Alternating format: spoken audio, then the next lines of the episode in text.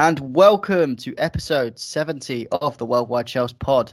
It's your host, Matt, and I'm joined by two wonderful guests, two regular guests. We're going back to the old gang once again, and I'll start with my co-host, Marv. How you doing, my brother? Uh, I'm doing well, cannot complain. I'm alive, breathing, and full of golden trophy success. Yeah, well, I, I'm kind of doing two and a half of that at the moment. The breathing, a little bit, it'll be iffy at the moment, but we'll, we'll, we'll I'm sure I'll mention that at some point. In the fast lane. I was going fast, so I mean that that is, that is it was true. I was going into the fast lane. I was just kind of pushed out the fast lane. Uh, yeah, not and oh, good for Jensen Ball. Not looking good for Jensen Ball, is it? Ah, uh, it's more like Lewis Ball. but uh, and we'll we'll move on to our next guest, uh, regular guest. He is the what? He is the trigger. You are the triggered. It's Jester. How you doing, my friend? Yeah, everybody's number one person to hate. I'm back again. Haters sit down. We got a cup in the cabinet. Uh, you know, for Villarreal, it must have felt like, you know, some, somebody punched them right in the ribs. Matt, how's that like? How's it feel? Uh, well, I, guys, I, I am just going to explain it straight off the bat. All these little subliminals that the lovely guests have been teasing with me. me with uh so basically yesterday I went karting as I usually do. I did quite well, qualified eight out of twenty-four, which was pretty good for me, uh and within the first lap I went around the final corner and some fat fuck number twenty-five decided to ram me straight into the wall, um which, to put it into context, I went so fast into the wall I dented the wall and damaged the cart. And basically, I have two cracked ribs on my left-hand side. So if I start coughing or if I very much start struggling to breathe, Marv will quickly take over. Um, but, you know, even if I'm crippled, half died, half dead, I'm still here bringing you content. So everyone respects my work rate. Um, you'll probably hear a load of rib jokes and carting jokes throughout these by these two jokers, but... We'll, we'll, we'll, we'll see how we get on. Um, so, moving on to the stuff that really matters, the Chelsea pop, Chelsea stuff. We'll start with the Super Cup, our first competitive game of the season. And we win our first trophy after what was a bit of nerves, uh, a very too happy performance, but also very unhappy at the same time. Game of two halves. Um, Marv, what was your reaction to winning the Super Cup for the first time in twenty-three years? Well, I, I remember winning. I remember uh, when they won the last one. Um, it was very nice. I, I feared the worst when we conceded that goal. And then when we missed the first penalty, I thought it was over. Um, I was very nervous. Just in time before the penalties, my jumper finally arrived with the two stars above the... Like, so I put that on, despite being in Mexico, and when it finished, I was sweating. I was extremely happy they managed to get the win in dramatic circumstances.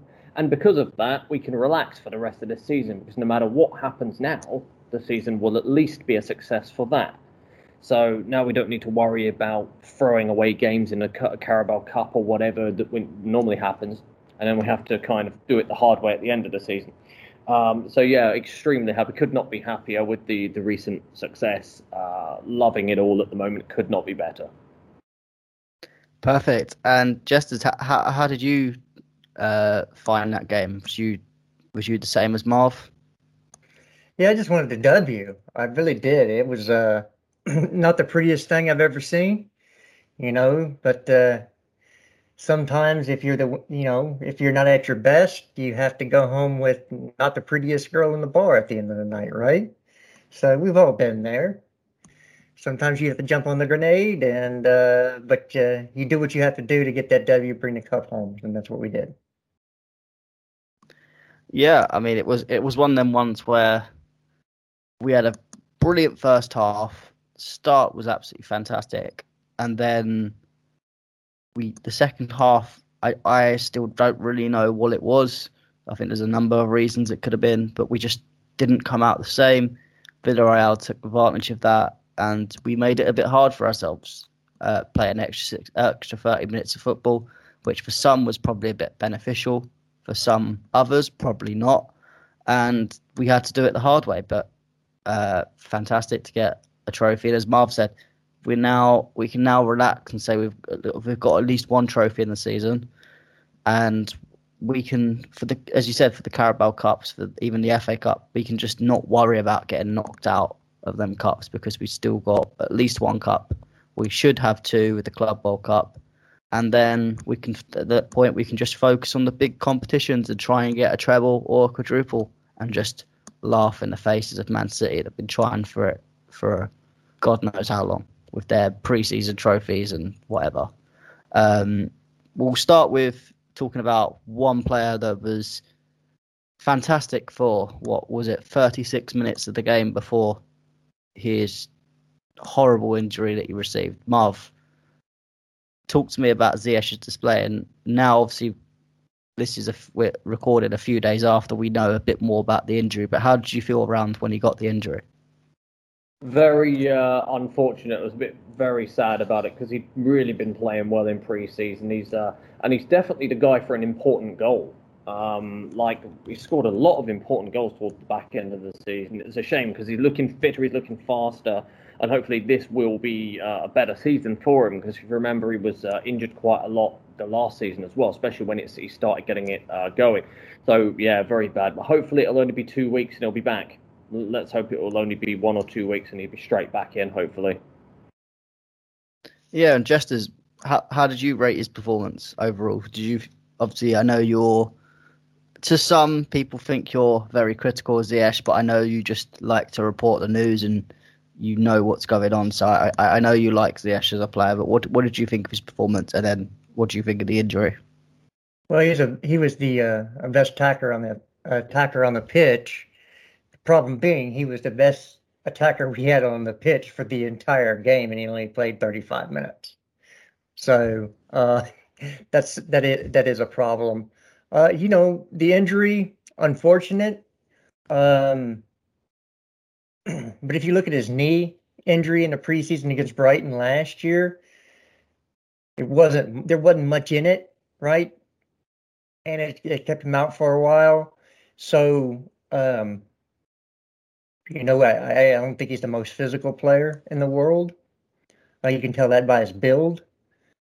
And, uh, yeah, you know, I just hope for a fast and speedy recovery. You know, you want to go into to have to have all your players, have all your tools, have all your weapons in the arsenal as as long as possible for as many games as possible. And, of course, he is a weapon. Um, whether or not he would have been a, a nailed-on starter, I still don't. I still don't believe he would be. Uh, I still think that uh, that uh, Kai Havertz would be over him. Uh, it's just, but it's unfortunate. You never want to see a good player with, with that can bring you something different get hurt, and lo and behold, it did. Yeah, I'm just. I'm just currently watching the Spurs Man City game, and some of the Spurs players look like they've won a cup final at the moment. Well, that's bloody the closest they're going to get to one. Tin Pot Club. I mean, yeah. it's done. It's done. A, it's done us a good result, but Tin Pot Club. So, Son, stop celebrating. It's only. Well, it's, it's only one game. The it's, only time he turns up at the beginning of the season, you won't see him after January. Yeah, definitely. Anyway, I mean, yeah, I mean, Jester's kind of put onto it perfectly. Um, we've obviously is most of the injuries he's getting. He's not. It's not like there have been ruthless challenges or something you'd expect an injury to come from. He does seem to be quite lightweight. Um, Marv, I mean, both of you, do you think, are you worried about the fact that he does look a bit lightweight and he does look like he's yeah. liable to pick up an injury? It is a concern. This, I mean, thankfully, this isn't the biggest time for a concern. Quite a lot. Playing, which means we don't use one of those kind of uh, kind of forward-thinking players in that, that position anymore. But um, it, it's definitely a bit of a concern, because not, not mainly for the injuries, but the fact he's the most creative player I think we actually have. Uh, and without him, every single attack goes on the overlap and the cross. And, and I'm not sure against really, really good teams that we'll get so fortunate with that, like we did in the game the other day. Um, and again, the lack of the lack of one v one players and the lack of like players who play the ball in between the lines, uh, especially in the final third, is a, a slight concern at this point for me, I think. Yeah, yeah. And Justice, would you agree? Well, I, I think it would be a bigger concern if we we were depending on him for to be the number one creator in the starting squad and to play high minutes. I don't think that's the case. Um, I think that, that you're, they're going to look more to, to Mason Mount and Kai Havertz, uh, whether people agree with that or not, whether I agree with that or not. Uh, I think that's where it's going to what it's going to be. Um, and yeah, of course, you had the focal point now of Big Rom coming in, so. You know, that's the one, probably the one position that you would, if if an injury were to happen, that would be the one area or position grouping in the team, in the squad right now, that we can, we could do, we could have an injury and still probably not miss and beat, you know, because there's so much depth and quality in those positions. It's, it's you know, I just hope that uh, it doesn't uh, happen to the midfield, because that's where we're really, really lacking in quality and depth. So, uh, yeah, that's my take on it. Yeah, I agree. I think the way with Ziyech, I think you're going to just have to expect that there is going to be some injuries that are going to affect him. Um, and you're just going to have to be mindful of that going forward. But obviously, we have got a range of attacking talent now. So we do have the space for players to get injured. I mean, we know Pulisic does seem to pick up a few injuries from time to time, so obviously he's another one that could get injuries, but you've got plenty of talent to replace them. And if they're things, we need them to be all firing and making sure that they're ready to step up when they need to, because some some players are not going to get a lot of time, game time, and they need to be prepared to come in when they're called upon, rather than coming in and not performing, like some uh, wingers have done in the past. Um, obviously, Marv, you haven't been on for a couple of weeks, so I know you're not exactly the biggest fan of Romelu Lukaku, but just give me your thoughts of him coming to uh, what, how you think it's going to help the team. Well, um, the the way that it, we'd expect it to help the team is that the biggest problem, in my opinion, uh, well, the biggest problem is we don't score enough goals. And the obvious thing is that he, statistically, everywhere he's played, scores a fair amount of goals. So hopefully it is as simple as putting two pieces of Lego together to build a slightly bigger Death Star. But it, it's unsure, because I also thought that that probably would have happened with Timo Werner when we did it the previous season. We um, didn't score enough goals the season before, and that was when we were going gung-ho and forgetting what defending was under Lampard. Um, and then that didn't happen. So it's not a case of plonk a, a guy who scores a lot of goals in the middle of a team. Like this uh, is a team that largely plays. It's, it's a skills team. It's a team that moves the ball fast. It's stuff I don't think Lukaku really suited. Uh, however, what he does offer is the hold-up. Uh, and when we've got someone who can hold it up, we don't have that. Even Giroud wasn't that good at hold-up.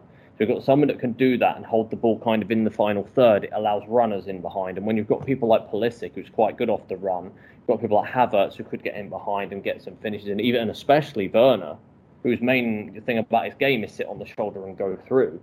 Um, it could add another dimension to the way that we play, instead of going on the break or doing the overlap. It also gives us an extra option when we put crosses in on the byline, um, something that we were really bad at last season was when we got to the line and put a really good cross into the six-yard box, absolutely no one was there. Um, I think, like with Lukaku, somebody who's quite good in the air is good, because unless Giroud played, none of our attackers are good in the air. Um, so it does add potentially good things. There is a potential for more numbers, there's a potential for a more aerial threat, and there's the potential for much improved hold-up play, which hopefully will give another dimension to the team, we hope. Yeah, I mean, I, I do hear what you said in terms of both the positive and negatives. I mean, you're probably very similar to me in terms of my opinion. I, I know from watching Lukaku for both club and for Belgium that there are just some weaknesses to his game. And my, my biggest concern is when you need him the most in the big games, he tends not to turn up, which, to be fair, I, I someone said to me the other day, probably not the biggest concern, because it's not our problem is not scoring. It's not f- for scoring at the big games. It's for scoring against the small teams, and Lukaku yeah. loves to do that. So maybe uh, maybe in that way might fit us perfectly. I mean, it might be slightly overstated. If you um kind of look at some of the, you know, he has scored. He scored in some of the, the finals he's played, hasn't he? He's got a couple. Uh, I mean, he scored in the, the Europa League. Well, he scored twice if you count the own goal, which got Sevilla back into the game. Um, but he scored there. I know he, he scored in the, the Milan game that took them uh, a bit higher at the top the other season. Um, I hope really do worry about the big, uh, you know, the big moment thing. Um, I've long noticed that he doesn't perform in these these games. Um, I really hope it can change. I hope the club know what they're doing, and I hope there's enough other big game players that can also carry that. But uh, you know, it's. I think there are positives, and hopefully those positives will be enough to carry us to more success. Yeah, definitely. I think we'll just have to wait and see to see how it goes, how he fits in the team, and how Tuchel maybe slightly alters his tactics to fit Lukaku the best and fit this new team that we're trying to build.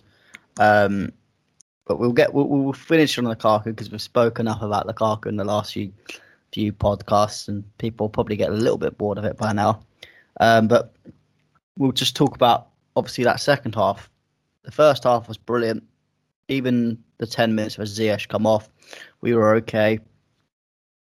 That second half, we just come out and we just we wasn't good at all. Villarreal were getting the chances, getting more ball, more of the ball. Um, and then obviously they got their goal, which it was a good goal. Maybe a bit lucky with deflection um, as well, but it's also some mistakes on our part. Um, Jesters, what, what, what, what for you went wrong? Because I've, I've heard a lot of different answers from a lot of different people. So, what do you think went wrong in that second half? Well, we it started going wrong once we started bringing in uh, players that maybe this was their first. First game time. Uh, I don't care who you are. If it's your first game time of the preseason, you're not going to do everything correctly. Um, so before the goal, there was a miscommunication between, I believe it was Pulisic and, and uh, um, Jorginho there in the middle where the ball was given away. We did re- we did get it back and was given away again. So, yeah, when you're playing at a certain level and you have players come in that, you know, just by the sheer fact that they don't have the game time underneath their belt in the preseason, you come into a higher intensity game. So that's a bigger jump than going in just to a regular preseason game, because this was a preseason game with a cup on the line, not, not a dinner plate. To Arsenal fans who might be watching this, this is not a dinner plate. So they're not the same. One's a cup, one's a dinner plate. Um,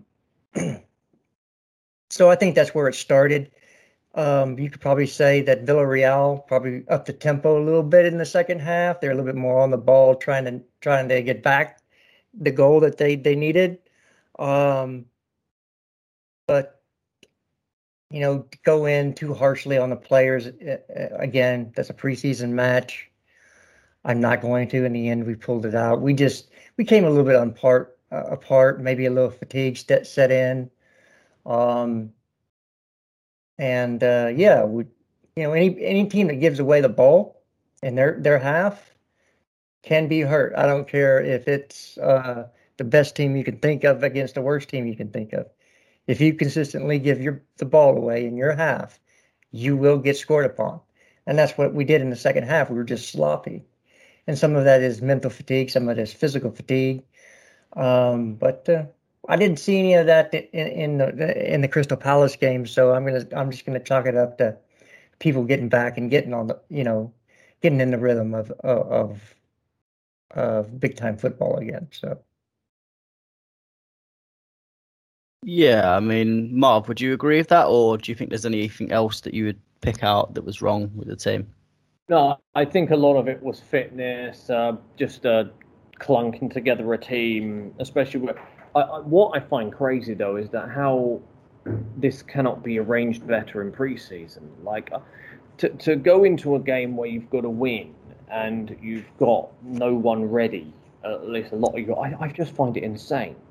Um, sure, maybe if the players that were on those trips, you know, you can understand it maybe a little bit uh, with, like, Jorginho, for example, played every game and they won. But when you're talking about, like, players that didn't even play and they're on some kind of three-week holiday, I think it's just insane. They're being paid. You should be ready. They should have been super fit and ready to play this game, and it almost cost us. Thank God it didn't. But, you know, we, we had to play... It was a makeshift team uh, that had a very few happy accidents because of how well Trevor Chalobah played. Um, but in general, you've got to be ready. Yeah, I agree. I think it, it was, it's been... Obviously, Tuchel said it's been hard for him. He's had, what, three or four groups in total with the team. Obviously, Chelsea are a massive squad as it is with all the loan army that come back. So you've got to kind of jiggle that around with players coming in and coming and going. And our pre-season didn't exactly have um, the best of times. Obviously, we had the Dublin game that was cancelled, so that was one less game that we played. Um, and yeah, I, I, still, I, I feel we didn't have enough games in the run-up, whereas Villarreal had a lot more. I think they played two more games more than us going into that game, so obviously you could tell that they were going to be the more fitter team, and that's... When we went into extra time, particularly, that's what I worried about. Was was we really just going to fall flat and they get back and get the final goal? But luckily, they didn't in the end, and we went to penalties. And but yeah, I mean, it's hard for Tuchel. I think it's it's one of them things. You could argue Chilwell didn't play, so you could argue maybe doesn't he just doesn't deserve a holiday. But at the same time, I think these players through COVID have played so much. Sometimes so, I know it's a this.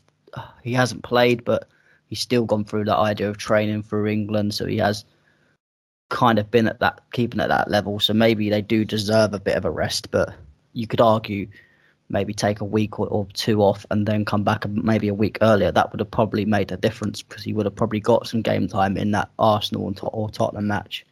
Um, but yeah, it's hard. I mean, a lot of teams are trying to figure it out. Not every team is...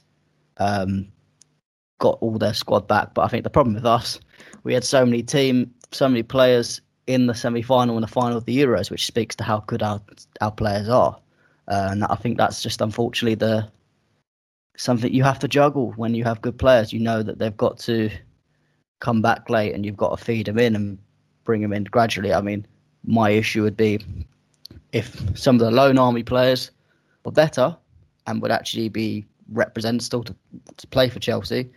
You wouldn't be worrying about that so much, but you got people like Bakayoko who you can't trust against a team in Ireland, let alone someone like Villarreal. Um, but before we move off of this wonderful game, this wonderful trophy game, we'll mention one more name that I've kept right to the very end. The penalty king, the hero, the seventy-two million pounds reject, as everyone calls him, who came on in the last minute, saved two penalties, and was the man that kind of won us the final. Um, Marv, talk to me about Kepa. Well, what a way to rescue your career. Um, I was so happy when he did it because um, no one can really talk about the flop thing anymore because seventy-one million, and I mean, he played a huge role in the Europa League. I mean, we won that penalties in the second, you know, the, the semi-final. Uh, he also played a part in what almost was the Car- Carabao Cup one as well. I know there was the kind of unfortunate thing what happened there, but and also, I mean, coming on and making those saves, he, he won it for us. So that's two really key trophies now, even though it hasn't worked out well and he did cost a lot of money. Can't call him a flop on that, just on that alone, because they're two big trophies and, you know, he played a huge role in it. So really good for him. Great that it happened. And uh, hopefully he can continue to come in and do well in some games, get some more trophies in there um, to, to compare him to other, to genuine flops like Harry Maguire, who have turned up and they've got eighty million plus fifty million of Bissaka just to come second instead of third. and lose the Europa League final. I think it's, it's a massive win, and I'm really glad for him as well, because he, he deserves it as well. Obviously, it's been a tough time. So, yeah, amazing when he made those saves. Yeah, I mean, Jester's was masterstroke by Tuchel. I think he, a lot, I, I can imagine Twitter, I mean, Twitter was going absolutely mental when our last sub and Kepa was the one getting a shirt off. Um, but what did you think about the whole sub? Was it a masterstroke by Tuchel? And has Kepa kind of stopped that whole flop thing from happening, or would you say he's still a bit of a flop? Well, even though he's done that. You know, people I actually had this debate earlier on, on, on a live stream about does money, the amount you pay for a, a player, set expectations for that player? And my answer is, of course, if you don't think that paying a certain amount of money sets that expe- expectation, you're living in a fantasy world. Has he let... Uh, Has he actually lived up to that contract? Probably not. I don't think you could say that with any certainty that he did. However, you can also say he's won the Europa League being the goalkeeper. He won the Champions League, and he was involved in, in, in the preliminary uh, group stages uh, matches. He's come in and played an active part in winning us the Super Cup. So... you know, that's three trophies. If you look at some of the other seventy million plus players in the Premier League, talking to you, Slabhead, zero trophies, I believe. Am I correct? Zero trophies for Slabhead? Zero. Um, yeah. Nicola Pepe.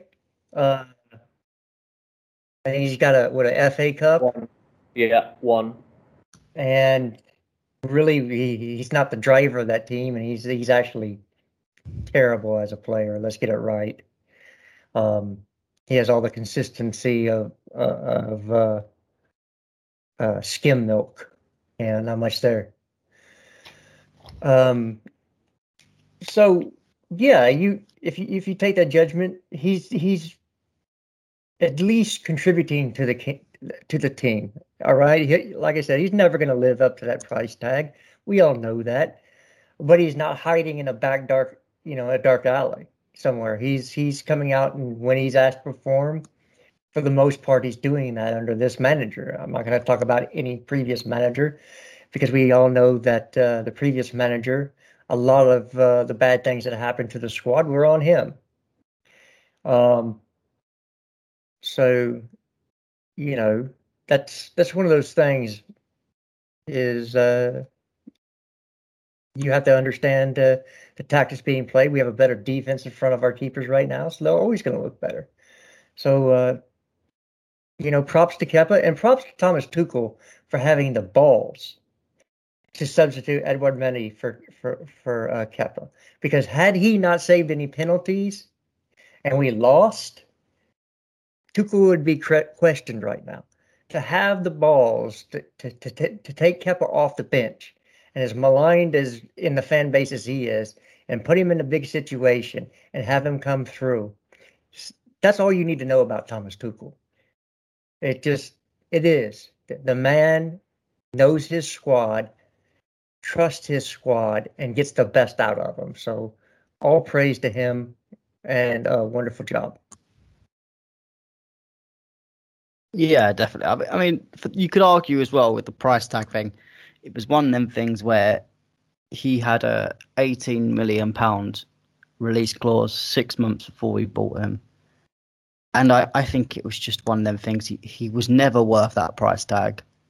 And Chelsea just stupidly bought him for so high. Um, and it, in, in respect, he probably is a twenty, thirty million pound player. Um, but unfortunately, that seventy-two million pound price tag will loom over him. But as you said, Europa League, he played quite a big role in that Europa League. I remember, I think it was, I can't remember what team it was now. He'd done, the, again, a penalty shootout against, and was fantastic. Um, he's had moments where he has been brilliant. Unfortunately, there is just also moments where he has been dreadful, and people will pick out their moments before the positives. So I am a bit more calm on Kepa. I'm not going to put any unnecessarily hate on him. I think he's he's done good for us. He's won mu- multiple trophies with us. Hopefully, we win the league with him as well. And he can say that he, even if he, when he leaves Chelsea, that he's had a good career and he's got what he wanted out of the English league.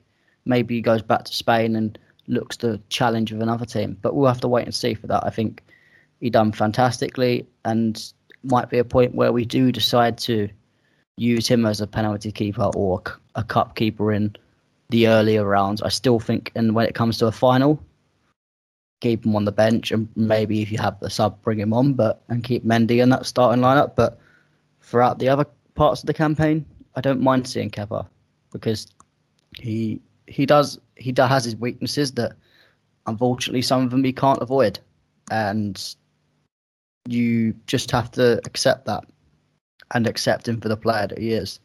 Um, but that will be the end of the great Super Cup win. And we'll move on to what was our first game of the season against Crystal Palace in the Premier League. three nil win, goals from Chalobah, goals from Pulisic and goals from Alonso. Um, I'll start with Marv. What was your overall reaction of our first Premier League game? Oh, great. Well, it's it's nice that we, we won it so easily. It was relaxing. It gives the positive energy going, and it feels great when we get it down. Oh, nice to see uh, Alonso score. I always really liked. Um, yeah, great. Really happy we got the win. It was an easy game, and that's what we wanted. So, yeah, I feel great. Got a nice goal difference to start it, and hopefully this will, we can kick on. Yeah, and Jester's, how, how did you feel about the game overall? Well, seeing as uh, I was on shows uh, previewing the game, and we all were asked for a uh, score line, very few people said three nil. A lot of people were worried about this game because of the one hundred twenty minutes, because uh, how we looked against Vill- Villarreal. And, you know, everybody was hand-wringing over this game. Um, I think I predicted two nil uh, with, a, with a Pulisic brace. Uh, was my prediction, I believe. It was three nil. We never really looked in trouble, at bar one play, but Rudiger sorted that out. And, uh, yeah, I, it was a lot easier than most people thought. We, you know, and if anybody was playing a B team, I know that's B City's fans' uh, excuse today, even though K D B did play in that game. He did come on toward the end. Uh, let's be real. They should be pounding, um, they should be pounding Spurs like uh, something you might find in a, in a, a jailhouse shower. So, you know, you know, you, you should be asking Spurs, don't drop, saying to Spurs, don't drop the soap. Instead, it looked like uh, Man City were the ones trying to drop the soap. And uh, it's, it, again, we didn't play our best lineup. Six starters you could count from that line, lineup did not play. You got Chilwell, you got James, you got Romelu Lukaku, you got Havertz, you have Thiago Silva, you have N'Golo Kante. Okay? Just just missing N'Golo Kante. Understand that the best at what he does in the world right now, uh, that the, the levels that he brings us when he's playing, not to have that and to do what we did comfortably, starting a, a, a first first start for, for our right center back, right? It was amazing. And I expect everybody's hand wringing about Arsenal now. I expect us to go in there and smash them. And if we don't, then there's, there, there's, there needs to be an inquest, because this team has far too much talent to go lay an egg there. And you could see that on the pitch on uh, Saturday. Uh, yeah, I mean, we, we were missing so many players, and it was such a good performance despite that. I mean, City fans, what can I say? I think Tuchel has well and truly destroyed Pep. I think he's messed with his head, and Pep is still trying to recover from that. And I mean, they talk about B team, but Tottenham didn't have Kane. I'd, I'd argue that is a bigger loss than Man City having two or three of their stars arguably missing from their first team. Um, but that that's that's, that's, one, one, that's just what Man City fans are. They just they don't understand the game because they're oil boys. They feed off a country, feed off a royal family. They try and they don't understand that just spending money is not going to win you European Cups. Winning European Cups is for winners. City are not winners. City are just oil, oil money. But we will leave it at that, and we'll move on to some of the goal scorers and their performance. Obviously, first goal came from Marcos Alonso. A decent free kick. I thought the goalkeeper could have done well. Could have at least tried to save it. Because I didn't, I didn't think it was one of the ones where it was put straight in the top corner. It was one of the ones you probably might have got a hand to, but maybe the goalkeeper just misread it and was left on his feet. Um, Marv, what did you think of Alonso's overall performance in both the Super Cup and Crystal Palace game? And talk to me through the goal. As close to his ten out of ten as possible. And again, he's underrated. Um, even created the move that we scored from in the Super Cup as well. He played that amazing ball down the line, uh, which released Havertz. Um, the goal was fantastic. He's a very good free kick taker. I st- I just don't get why people don't rate the player. I mean, he's he's he's fairly okay at defending. He's good in the air. He's a goal threat. He can take free kicks. He, he's a, if anything, and the very worst. He's an amazing rotational player as well. Um, such a good player, and I would have been annoyed if we had sold him. Fantastic, in my opinion. Yeah, I think... See, my thing with Alonso, I think he's definitely better than Emerson. So, for me, you sell Emerson first, and then if you want to get someone better than Alonso, you can. Because I think he does have these great games and does provide quite a few goals. I think he's got twenty-four Premier League goals now, which is pretty decent for a defender, and dependent to see how long he stays here, could be slowly creeping up on Don Terry's record. Um, but he does also, ha- when he does have a bad game, it's normally a royal stinker, um, which obviously, again, like Kepa, I think people like myself do highlight and highlight that first before the positives. But yeah, I mean, he had in the first in the Super Cup, he was brilliant, and his goal again, it was good. Um, Jesters, what what did you think of Alonso so far? Yeah, I think uh, Alonso, you got to see the best of Alonso, which is going forward. Uh, you know, he doesn't have a reverse gear. Let's get that correct. And uh, here's some thunder. When you have a, somebody on your bench and they're not a starter, I, I think we're going to agree that Chilwell is the starting left-sided wing-back slash left-back on this team. Um, so what you look at in a backup is, what, can he do something special? Does he have a special quality? And I think that's what Marcos Alonso has over Emerson, is because Marcos Alonso going forward is far more dangerous than Emerson going forward. They're both equally weak in defense. Uh, plus, Marcus brings the height and the heading ability. But you saw the set piece t- as well. So that's why when people ask the question, why aren't we getting rid of Alonso over Emerson? One, Emerson wants to go get starters minutes, which he can do in Serie A. Two, Marcos Alonso gives us something that we don't get from either number one, our starting center, uh, left back or left wing back, or two, something you might need in in a pinch in the game. And Emerson doesn't bring that. Alonso does. Fair play. He took. He saw an opportunity to impress Thomas Tuchel, and he and he did the best of it. And that's what you want from your players when they're given an opportunity. And I say given in this point, uh, which I don't like the word given. You know, being used as in to certain people, they should be given a chance. Well, he was given a chance because there was nobody else available to play that side, right? Emerson and Chilwell were just coming back from the Euros. So that's how he was given a chance. It was by default that Marcos Alonso was going to start, and he showed why he should still be on this team. Uh, equally, in the Super Cup, we had somebody else that was afforded an opportunity. I'm going to say afforded for, instead of given from now on. And he did not take his opportunity and didn't see Crystal Palace.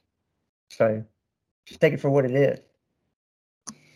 Yeah, I mean, I I I I just can't I can't disagree with you there. I mean, you everything you've said is spot on, um, and that you you kind of spoke about a subject that was very much touched on in the preview of this game on Worldwide Chelsea's channel.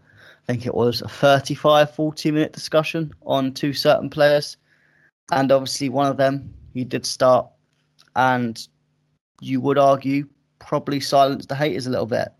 Obviously, Jesters, I'll I will give you the floor starting with this because you are the one that backs Pulisic all the way. So tell me about his performance and his goal. Yeah, so a little bit of background on, on Christian Pulisic. I've watched him play since he was seventeen years old. Okay, so I've got a little insight. And Christian Pulisic at his best, on form, not injured. I don't care what position you put him at. Can do things that very few players in world football can do. He just he's amazing with the ball at his feet, um, and he can make defenders look stupid. And I know that he's been injured. You know, this is his first his first real preseason ever at Chelsea for two years, and he's not injured now, so. Uh, you're going to see him do bits this year, I believe. Um, I know that, you know, even scoring a goal is not enough for some people because he still got hate in the reviews. I shouldn't say hate. He got critiqued in some reviews. He held the ball uh, onto the ball a little bit too much. Uh, you know, I don't... And and I brought up Eden Hazard's name, and everyone's like, well, you can't compare the two. Well, in this, you can. Eden Hazard held the ball onto the ball a lot when he was at Chelsea. He was the, the, the focal point. He was the main player. He was the one making plays. Well, when you hold on to the ball, obviously there's more chance for you being dispossessed. When you're taking on two, two or more players, or even one player, most of the time you're going to get dispossessed. They get paid too. So... I, I feel that some of it's unfair. It's like, oh, he scored a goal, so we can't we can't uh, get on him for scoring goals. So now we got to nitpick and find something in his game to crit- critique him on. And I would just say, look, you have one of the, the top talents in the world. Whether you think so or not, he is a top talent in the world. Enjoy him while he's here, while he's healthy. And I think he's going to remain healthy this year. Enjoy it while, while he's here because there's not too many players that come along that can do the things he can do with the ball at his feet. So so just enjoy. Don't don't hate. Enjoy. That's, that's all I'm going to say about his performance. So he played well. He made the runs. He contributed to us to us winning. So no, was he perfect? No, no player ever is. But he still did what we asked him to do. Put the ball in the back of his net, in the net, be influential, be there to receive the ball. The first, the first, I think the first shot on goal, on target of the game was his header, you know, from a, from a Marcus Alonso dink over the top. Again, making the right run, doing the right thing. So, you know, those people are always going to be those people who want to hate on him, but uh, just say enjoy the talent while you have it. Yeah, I mean, you're again, you're spot on with the idea that of Eden Hazard. I mean, he wasn't exactly the same. I always looked at him and thought, yes, you score the goals, but you do hang on to the ball too long. But obviously, again, as long as he's scoring, then that you ha- that's okay. You can accept that. Obviously, it's something in his game he should can improve on. But sometimes players are going to do that. Sometimes you want your players to be a bit selfish and hold on to the ball. Um, but Yeah, Pulisic got his goal, and you kind of make the same point. There's certain other player, I think everyone can kind of guess what we're, two, we're talking about.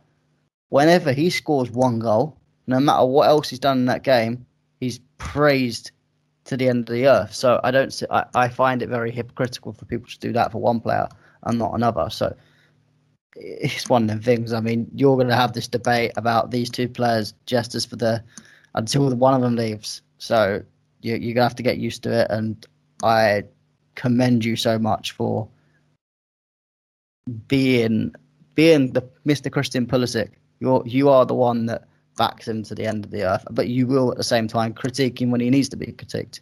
So I, I always like to listen to your opinion on Pulisic because it's a joy to have. And Marv, I'll move on to you, who also I know is a f- big fan of Christian Pulisic. Um, what did you think of his performance, and what do you think? Do you think is do you think the hate he gets is a bit un- unnecessary? Yeah, massively unnecessary. It happens all the time uh, that I notice, and I think it's quite clear why it is, because people find it quite hard to imagine that an American player is is better than a majority of the English players, um, but he actually is. And it's one of the few forward. I think he's the best player that we have at the team. He's better than all of the other players because he's uh, good at making space, good at exploiting space. He can score goals. He can beat the player one v one, and he's the only one in the team that can do it. Infinitely better than some other players that play in his position. There are people that want other players on the left side that can't even lace his boots, in my opinion.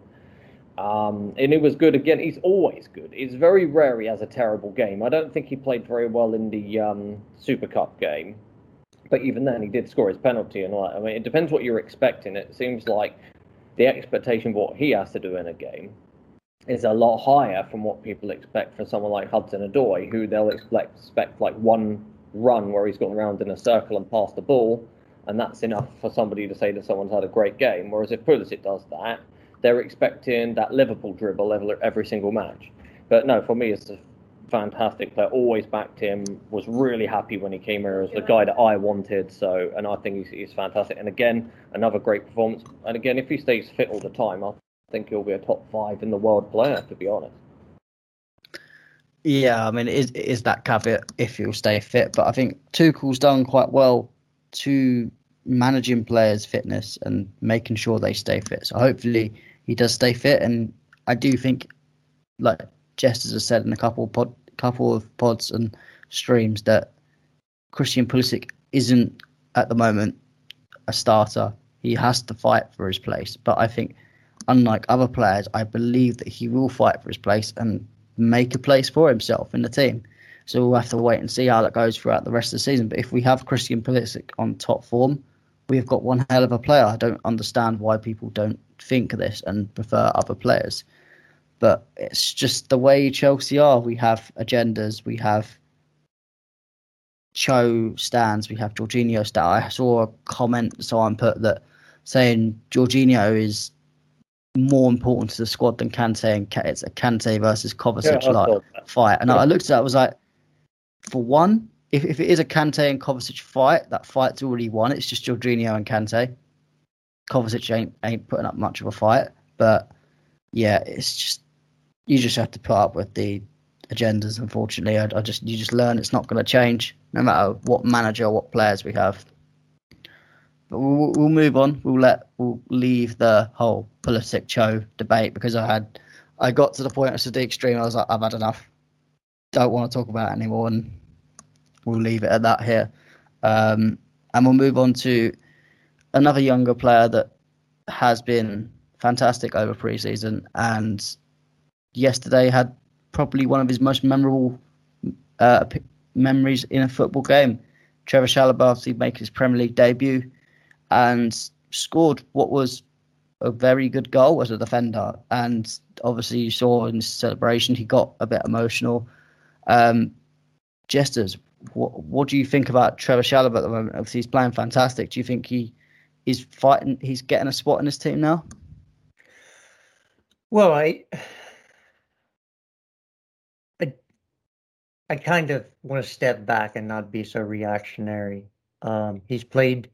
I've seen him play two very excellent games on defense. I'm gonna, I'm gonna leave the goal uh, because. Defenders, my I want my defenders to defend first.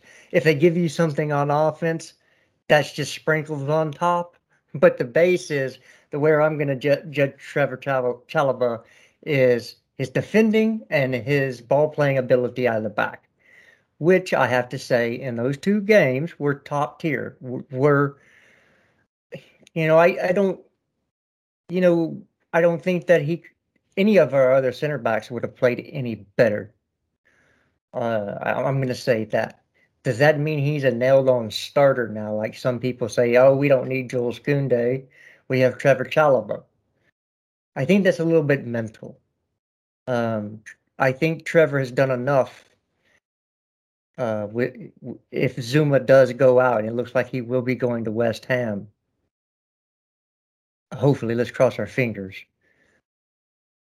And we have, again, Christensen and Rudiger up for contract renewal. You don't say, oh, we're just going to bring in this this academy kid who's played well. You're going to bring in a uh, potentially world-class center back as well, because you need the depth. You need people that can play more than one position, which uh, Chalobah and Koundé give you. Plus, it gives you the power to negotiate from strength when negotiating these contracts with Rudiger and with Christensen, because they can say, we have your replacements in the squad. Here's the contract, sign it, or we'll find a place for you. And that, not to say that they don't deserve contracts. All I'm saying is, as a business, you always want to negotiate from strength. Trevor's been outstanding. We still need to bring Koundé in, because who knows who, you know, if, if Thiago magically looks like he's thirty-eight this year, because he is, I think he's thirty-seven, almost thirty-eight, then then you really can't use him in big-time games, which leaves you three center backs. You know, if, you, if you're counting Azpi, which I don't, because I think he's going to be backup right wing back this year. So you need two more center backs anyway, just in case an injury happens, or if Thiago Silva suddenly looks like he's old and, and can't hack it at this level. So, beautiful performance. You couldn't ask for anything else from, from somebody who's trying to make the team. And I think with that performance, he's made the team. Yeah, I mean, you, you provide a good point. I mean, I keep seeing a lot of this. Um, don't get Koundé and have Chalobah, but I think it, I think we we there are areas of the team, as you said, Christensen, Rudiger haven't signed a new contract yet. I do expect both of them to sign a new contract, but it remains to be seen. You've got Silva, who is thirty-eight. You've got Azpilicueta, who is also aging. There isn't a lot. There, there could be some, if something. If all of these start going wrong, you're not going to have many defenders left. So I think bringing Koundé in and having Chalobah, or even giving Chalobah just one more loan, in the fact that he could come back into that team and there could be two or three spaces open, is something you should look at.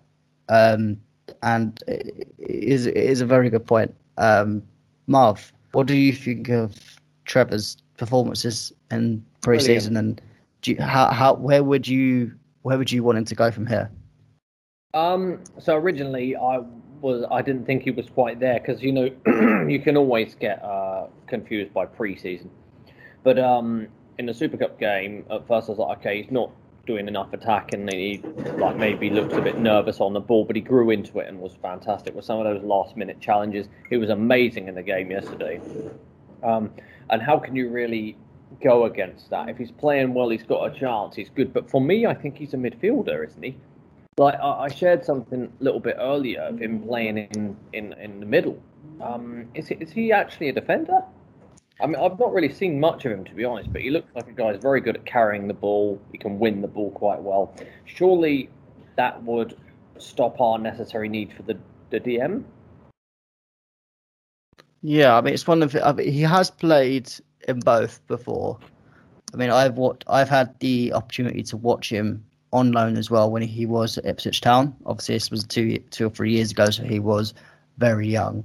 But he did seem that he was not the best in midfield, and I think he started playing a bit better when he did go back into centre back. But I do think he can do a job there. Whether that means we do not get a defensive midfielder is another question. But yeah, he's one of them players that is quite versatile and can can fit a hole if you need it. Well, something just jumped in my head, and I want your thoughts on it. Everybody's saying, you know, Chalobah says means no Koundé. We don't need Koundé now. But I'm just thinking, watching West Ham play today, are we absolutely sure that Rice was coming in to play in the midfield and not playing the right center back position and playing kind of like you see Chalobah play, where the, the two outside uh, center backs are allowed to get forward and, and create and, and add to the, to the attack? Are we sure one hundred percent we weren't looking at Rice as as doing the same thing as Chalobah's doing now, and therefore Chalobah means we don't need any Rice? Yeah, I think yeah, that's yeah. Go on, Marv. No, I think that's valid. I, I am definitely on the pro Koundé thing. I think he really adds a lot to the team because uh, he's great at driving the ball forward. His passing range is sublime. Um, I think that he would be a very good signing at twenty-two years. Um, and I think we've got to get Zouma out the door as quick as possible. But uh, the Chalobah thing, it is interesting if that's what the club will do. But I definitely think that he's uh, would be a good signing for us. Yeah, I mean, it is one of them things where you can you can play Koundé and Chalobah in the same team. If you've got, as Jester said, Zouma leaves the club, you put Azpilicueta into right wing back. Considering we haven't, we've got James and people using Hudson-Odoi there, but I'm still not convinced completely of him being there. Um, so you, there is a spot for Azpi to go there, uh, although I do think he hasn't really got the legs for it. But there you go. Um, so there is there is there is a spot there for both Chalobah and Koundé to be in the same squad. And isn't the whole idea of this team is we want good, good depth? That provides us good depth and well competition as well. Yeah, you don't. You want a squad where you you know, if you if you don't play well and the person behind you is doing it in training, they might get the start over you. That, you know, competition gives you the best on the field. So if you're having competition where Chalobah's going head to head with Koundé, Christensen's going head to head with uh, Thiago Silva, and all of them are are because they can both. I think Chalobah and, and Koundé and Christensen can also play the left side as well. Uh, I know I've seen Christensen play left center back for Denmark. So if they're all competing, all those center backs are competing to get the best three we can get, then you're going to get a higher level center, uh, uh, uh, triplets at the back. And that's for every position. So Reese James and Azpilicueta, we say his, his, his legs are going, which, of course, when you get older, you don't get faster. Uh, let's let's get that straight. Um, but if if Reece James and is, is competing with Azpi instead of Callum for that position, Reece has to be better because you know that Azpi is going to be technically sound. And if we have a mobile right center back, Azpi doesn't have to worry about tracking back as much because you'll have that Jules Koundé who is who's got forward-like speed, or Ch- Trevor Chalobah, who has a, a midfielder-type speed, sitting there, you know, don't worry about it, Aspen, I got this one for you. So you want competition in every position, knowing that if you don't play up to the level that is expected of you, the guy behind you will. And that's why, that's where you get a championship team. That's where you get a a, a, a dynasty. That's how you win everything, is having that competition every day in, in practice, knowing that I can't let my drev, my my level drop ever.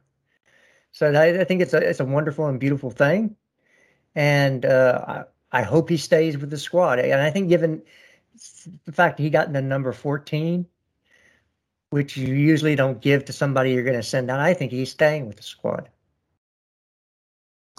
Yeah, I I, I, agree, I agree totally. I mean, that's what I always look at. When you look at the defence, you have Rudiger, who plays in that left centre-back.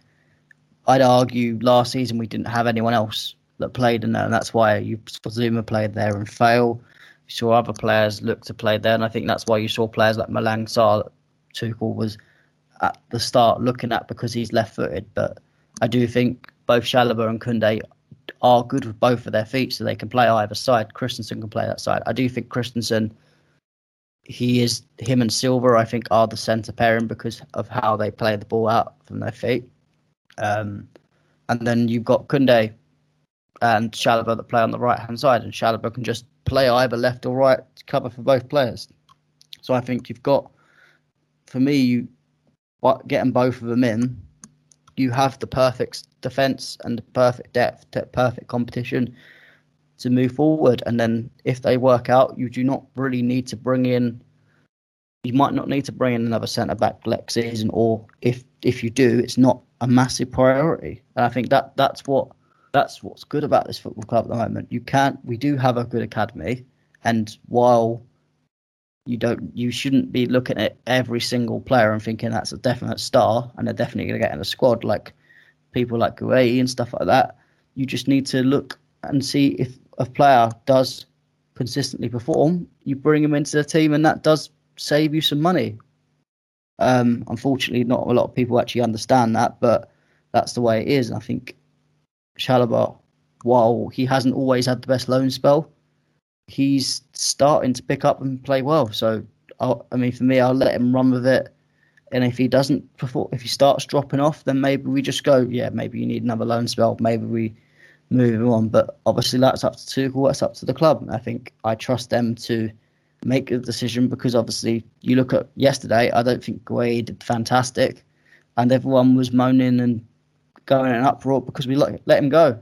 So, I'm just I'm just happy to let the club do their business and see what happens in the in the transfer market. Um, and we'll move on to the final topic of this game before we move on to a little bit of transfer stuff.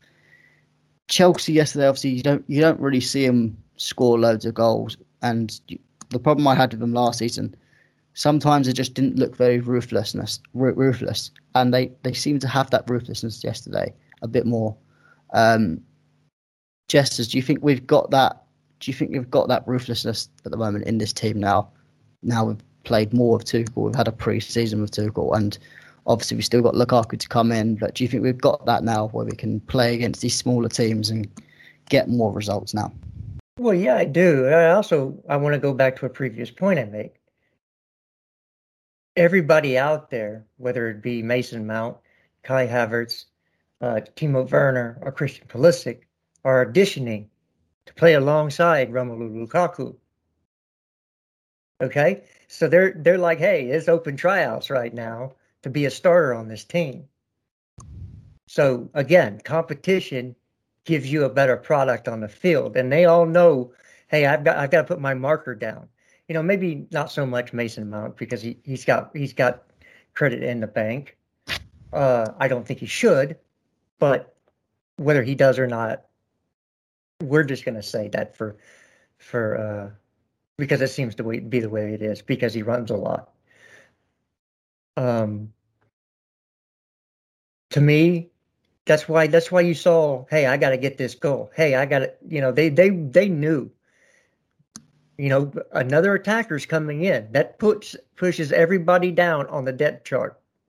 Everybody down on the depth chart because Big Rom is going to start the majority of the games if he's healthy, right? All all the important games he's going to be there, and most of the Premier League games he's going to be there, until unless he needs a rest, and and and you know then we'll change things up. So everybody knows, hey, I'm a I'm a position down on the depth chart now.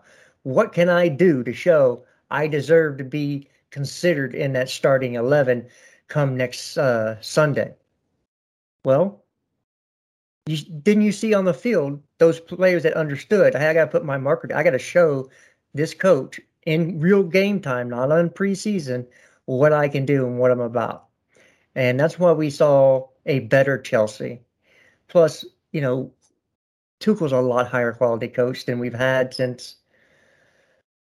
Uh, I know people want to put sorry there, but I, I'm going to say uh, going back to Con- Conte. Conte. Yeah. Conte. Yeah, going to, going back to Conte, because you can't say Kante, it's Conte. So Conte uh, was definitely the best coach we had uh, in in that those times, and I think that Tuchel is nice. It's nice to finally have a, a top one again. It really is. It's it's been a worry since he left, since Conte left. Every time we're getting inferior coaches, but now we've definitely got a better one. Well, the one at the same level as Conte. Yeah, definitely. I mean, Tuchel has been fantastic since he came in. I, I, I do see that tactical masterclass that we've we've lacked, but also a way of playing, way of playing that suits the team. I feel like while Sarri did have that way of playing and was, ta- you'd argue, tactically askew, he just I just still feel his style was very much against the grain for Chelsea, and it didn't. It took time to bed in, um, but Tuchel's managed to look at it and go, right, what suits his team and what suits my tactics? And he's done that, and now he's building on that throughout the pre-season. And we're looking like a team that is going to challenge for every competition, which is fantastic. Marv, would you would you agree with that? Yeah, no, I think we could. I mean, we have the capacity to challenge. I definitely think that. I mean, we're at a time where there's no team that looks amazing when we're watching them. I mean, yeah, Liverpool's good, City's good, uh, but I, you know, we're at the same level. So, so I, I think the start's going to be very important. If you can get away, you know, like we did in two thousand ten with like seven out of seven wins or something, then it's there. This is why City did actually win it last season. They started badly, but they had a run where it just all seemed to fall into, into place. So if we can get that early run going and put pressure on the teams and teams, you know, take a while to get going, that could be really good for us. And then we, we've got that advantage. I think that could help us win. And definitely, uh, it's, it's just, I'm so happy we've got this team at the moment, and we've got this manager, and it all seems to be clicking well. Um, I think this season is going to be one that we're all going to be happy all the way through.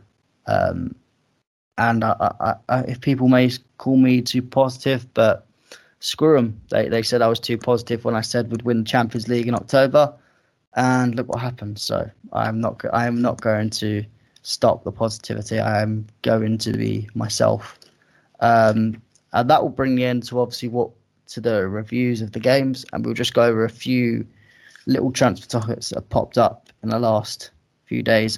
But first, we'll actually talk about the thirteen nil win that we had today against Weymouth. Um, obviously, this was a behind closed doors game to get some of the guys that came in a bit later a bit more game time, a bit more fitness, ready for the Arsenal game. Uh, obviously, we we haven't seen much, but you guys happy with a thirteen nil win? Could have been a few more. No, I've not. Who scored? Uh, okay. They didn't. I, I, as far as I saw, they they didn't really say who, but I think someone said that a right back scored, a left winger scored, and a centre forward. Which you can have a guess that one of them, the, the right back was probably Zappacosta, the striker yeah. was probably Michy Batshuayi, and I'm just going to have a look at the lineup now. Michy wasn't there. I don't think. No. He's he's he's on his way out. No, Michy was involved today, apparently. Really? Because I there was. I think I, think I did much, see a pit. I see the picture he, as well. I think on the Bistakas, Bistakas, or however you say that. Yeah, I imagine that will be probably after this. Yeah, I got a picture of M- Michi involved, so he def- definitely played. Yeah, I, I heard Ross Barkley scored nine goals. Oh, God. I, I, I don't know if somebody's trolling on Twitter or what. I doubt, I very much doubt that, but yeah. I, I, I really, you know, I, I'm, I'm guessing, I know that this is not American football, but American football have are, are what's called pro days, where you can go actually that all the general managers go and watch. Uh, you know, may, may, most of the time it's quarterbacks work out to see what they look like, you know, firsthand. And so I imagine that, that that's there was some invited guests to that game to look at some of the deadwood that played that game along with some of the starters, to get them moved on. Uh, so, you know, your Michis, your Barkley, your Drinkwater, your Zappacosta. Um, uh, you know, you wouldn't say that with Thiago. I, I understand he was involved. That was to get him some time. But, um, yeah, it, you know, anytime you hear Chelsea win, you're not going to go, oh, well, that's not good. So I don't care if it's a, if it's a preseason game, a friendly, uh, you know, inner squad squ- scrimmage. You want to know that Chelsea won, right? So I'm not going to say anything. It's just I hope that we can move some more of this deadwood out, which Mourinho has been brilliant in. Uh, so I guess we can go right into the transfer thing, huh? Yes, I mean, the rumoured goal scorers, I've seen a post about it, that Barkley's got a hat-trick, Thiago Silva got one, Reese James got two, Hudson-Odoi got two, so, you know, Cho stands are going to be going on about how he scored more than Pulisic this season, even though it was Weymouth. Uh, Batshuayi scored two, Zappacosta got one, Chilwell got one, Emerson got one. So, Steek's going to be happy that Barkley got a hat-trick, Ross the boss. I'm guessing he'll go on about that for a while. Um, oh. And you, you've got to say, for the likes of Ampadu and Zouma, oh, you're not scoring any goals. Everybody else did. Yeah. But well, and, and I would just tell Cho Stands, you know, if he's scoring against Weymouth, he's got a couple goals, that's brilliant. Maybe that's his level. Oh, don't, don't don't start don't start triggering because they're they're gonna they're gonna come they're gonna come at you in the comments. But I know you can take it. So yeah. But anyway, we'll move we'll move on to a couple of the transfer topics. Obviously, you mentioned Michi. He's very close to joining Besiktas. I assume after this game, he'll get that all done, and we'll probably hear it ne- early next week. Do you both think that's a good move? Yeah. Good sale. Yeah, I mean, I think we get, I think it's rumoured between eight and ten million euros. So obviously it's not much, but anything is good for this transfer budget to f- go into the fund of Koundé. And if we do decide to get a defensive midfielder, um, which is still up to debate whether we will get it done or not. Um, the second one to go over is obviously T- Tammy Abraham. Looks like he's accepted his deal to Roma. Uh, he was he landed in Italy this afternoon, has passed his medical and is putting some final paperwork down, and that could be announced tomorrow. Uh, it's a thirty-five million pound, thirty-five million euro fee, um, and then five million of add-ons and a rumoured eighty million euro buyback pause. Marv, do you, I know you don't really rate Tammy that high, but do you think that's a good deal for Chelsea? Uh, it's definitely a good sale. Um, obviously, if he becomes amazing in those four years, then that'll be, uh, you know, probably less than paying ridiculous money to bring him back. But I'd hope that that, that would have been a bit lower. But yeah, no, I mean, hopefully he does really well there.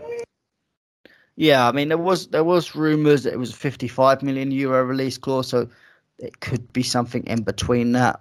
You never know, really, with journalists. They keep saying different things, so you can't really judge them. But I think it's a good deal. Uh, Jester, do you think it's a good deal?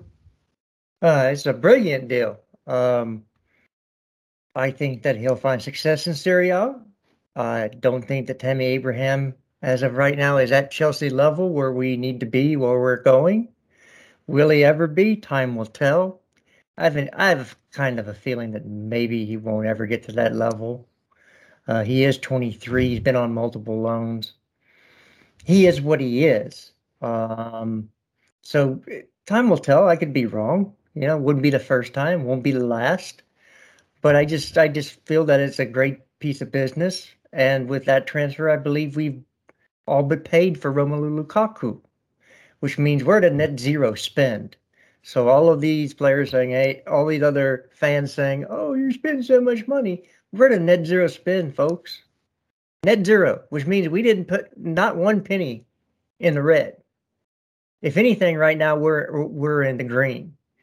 So, um, you know, that's why we can do the Koundé deal and a Chouamini deal if that comes about, because we really haven't spent any money, zero. And that's props to the Lioness of London, you know, that sexy ninja in Prada, Miss Marina Granovskaya, who should have a trophy, not a trophy, but a statue out front of, of uh, Stamford Bridge. Definitely. I mean, she's she's doing very well at the moment. She's made a few mistakes um, in the past, but she's she's learned well on the job, and yeah, you can't you can't complain at the moment. Um, obviously, I, I, I do agree with you in terms of the fact that I I don't think he's going to get quite to Chelsea level. I think he's always, I think he's going to be just that step below where he's. He'll play for a Champions League team, uh, a Liverpool, like someone who's fighting for third, fourth place, but not fighting for a Champions League win, uh, a trophy, a league. I think he's just going to be just below that, which it, it's not a bad level to be at. And I think he will do well for his career. He'll score a lot of goals, might have a good career for England, depending on how that is actually run by the F A, because I feel it's not being run very well, but there you go.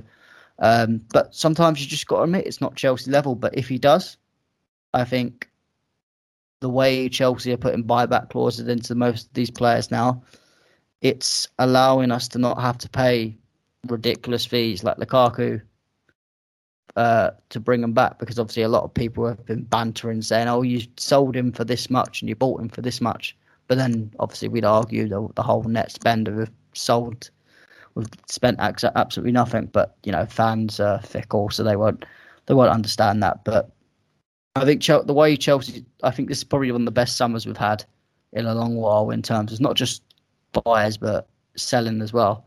Uh, a couple more to go over just before we finish. Obviously, Ugbo looks like he's going to finalise his move to Genk. Um, obviously, it's not, again, it's another five million euros in the bank. Um, do you guys think Ugbo will do all right in the Belgium League? Obviously, he's done very well last season. Do you think he'll make a career of himself? Definitely possible, and uh, mm-hmm. we've got a good bit of money from him as well. So yeah, hopefully. Yeah, uh, that I think that uh, sure, uh, and I I wish him all the best. Uh, Matt Miazga has also gone to Alves. I believe that's pretty yeah, much I did done notice deal. That. Yeah, that's so. I that's think that'll be on, on loan, and I think I think it's on loan actually. Yeah, and then the Kennedy looks to be going to Flamengo. Yeah, uh, for uh, loan with the option to buy. Yeah, I think it's ten million euros option to buy, which I'd I'd like it to be an obligation, but you can never put that in because obviously yeah. if he gets injured, then they're screwed. But even if they don't, I mean, with Matt Miazga, I think he's looking to extend his deals for, by a little bit. So it's always one of them things where next summer we can sell him on, and that will contribute to the net spend next summer. So we need to get more money for next summer. Yeah. Yeah, um, I, I still expect uh, Bakayoko to go. Yeah, I mean, um, that was the last thing I was going to talk about. Obviously, Lyon have come in, and uh, there was another club, I think, in the French league that are looking at him. So then we may get a bidding war. You never know. We might get a little bit more money out of him, because I think apparently Lyon do want to buy him rather than loan him with an option to buy, which is always nice. Um, but yeah, how, how, how much would you want for Bakayoko, Jesters? Bag of crisps and some smokes. I, I really don't I don't rate the guy in, in Premier League. So um, for me, if we get fifteen million pounds for him, I'm good. See you. Wouldn't want to be you. Don't let the uh, door hit you where the good Lord split you. Have a nice life. The question is, what what packet of crisps? Is it a Walker's or a Lay's, or is it Tesco Value Crisp? Oh, I'd take Tesco Value Crisps. They're good. They're underrated. Those Tesco Value Crisp, the cheese and onion ones, are really nice. Yeah, they're not, they're not bad, to be fair. Not bad. I'm not saying they're bad. I'm just saying they're cheap. Very cheap. I mean, Marv, would, is there any fee you would want, or yeah, would you give them away for nothing? Around about fifteen, I'm one of the few people that actually does like the player. I think he's still quite okay, um, but just couldn't really adjust to the speed of the game here. Seem to be one of the biggest issues with him. He's got a nice little bit of skill. He's a good ball winner. I don't think he's useless. I don't think he's as bad as some of the players we're trying to ship out. I don't think he's as bad as Barkley and people like that. I, I think for some, uh, and also he's a success in the French league. His last performance in the French league was tipping P S G with uh, Monaco. So I think Lyon would get a fairly okay player for that. I don't think we should sell five, three million. I think we can get get fifteen, something like that, and I think it would represent a fairly decent sale. Yeah, I mean, I'm kind of in the middle of you guys. I, I kind of, I do just want to get rid of him, but I do understand that. I think it is one of them things where he just doesn't fit the Premier League, and I think he's got that mental block. As soon as he puts on the Chelsea shirt, he's finished. He just plays so differently to how he plays elsewhere, whether it's for against a Premier League team or whether it's against an Irish team. I mean, I, I, I do argue on his loan spells, he's he's been good, but just not that good enough for a manager to go and spend the money on him. That's that's my issue. Um, but yeah, if if we can get him to go to Lyon for a, a fair price, I'd probably say around ten million euros would be a nice nice price for me, and then just let it go. We've we've got a good, again, more wage off the wage bill, more money into transfer fee, and we can go on and build this team that will be a dynasty for us, I believe. And I mean, that rounds up all the transfer news, rounds up all the reviews, and rounds up another wonderful pod with you guys. Uh, obviously, Marv, my co-host, thank you for coming on. Awesome. And luckily, I didn't have any coughing, many coughing fits. Uh, when I did, it was when you guys were talking, so you didn't have to cover for me at all. But thank you for coming on. Thank you as well. It's been great being on. Thanks, my friend. And Jesters, as always, I love your work rate. You're always free for me. Thank you for coming on. I uh, appreciate you having me on. I hope we didn't rib you too much. Uh, I was trying not to rib you. Um, but, you know, you, you got the Mick rib, ribbed for his and her pleasures, and your ribs. So, fair play. I hope you feel better. Thank you for all the rib-related jokes. I appreciate that a lot. And everyone, thank you for listening. Obviously, you know where you can find us on Spotify, on Apple Podcasts. You can find our articles on that on Twitter at W W C Pod Articles. And keep keep listening in. We'll have a hopefully an Arsenal preview out. We'll probably get one of these guys on, and possibly a special guest who will be an Arsenal fan. Um, so we'll we'll see how that goes, and we'll have a nice debate on how much of a banter club Arsenal are, which is a lot. But uh, we'll, we'll wait and see, and we'll tune in again.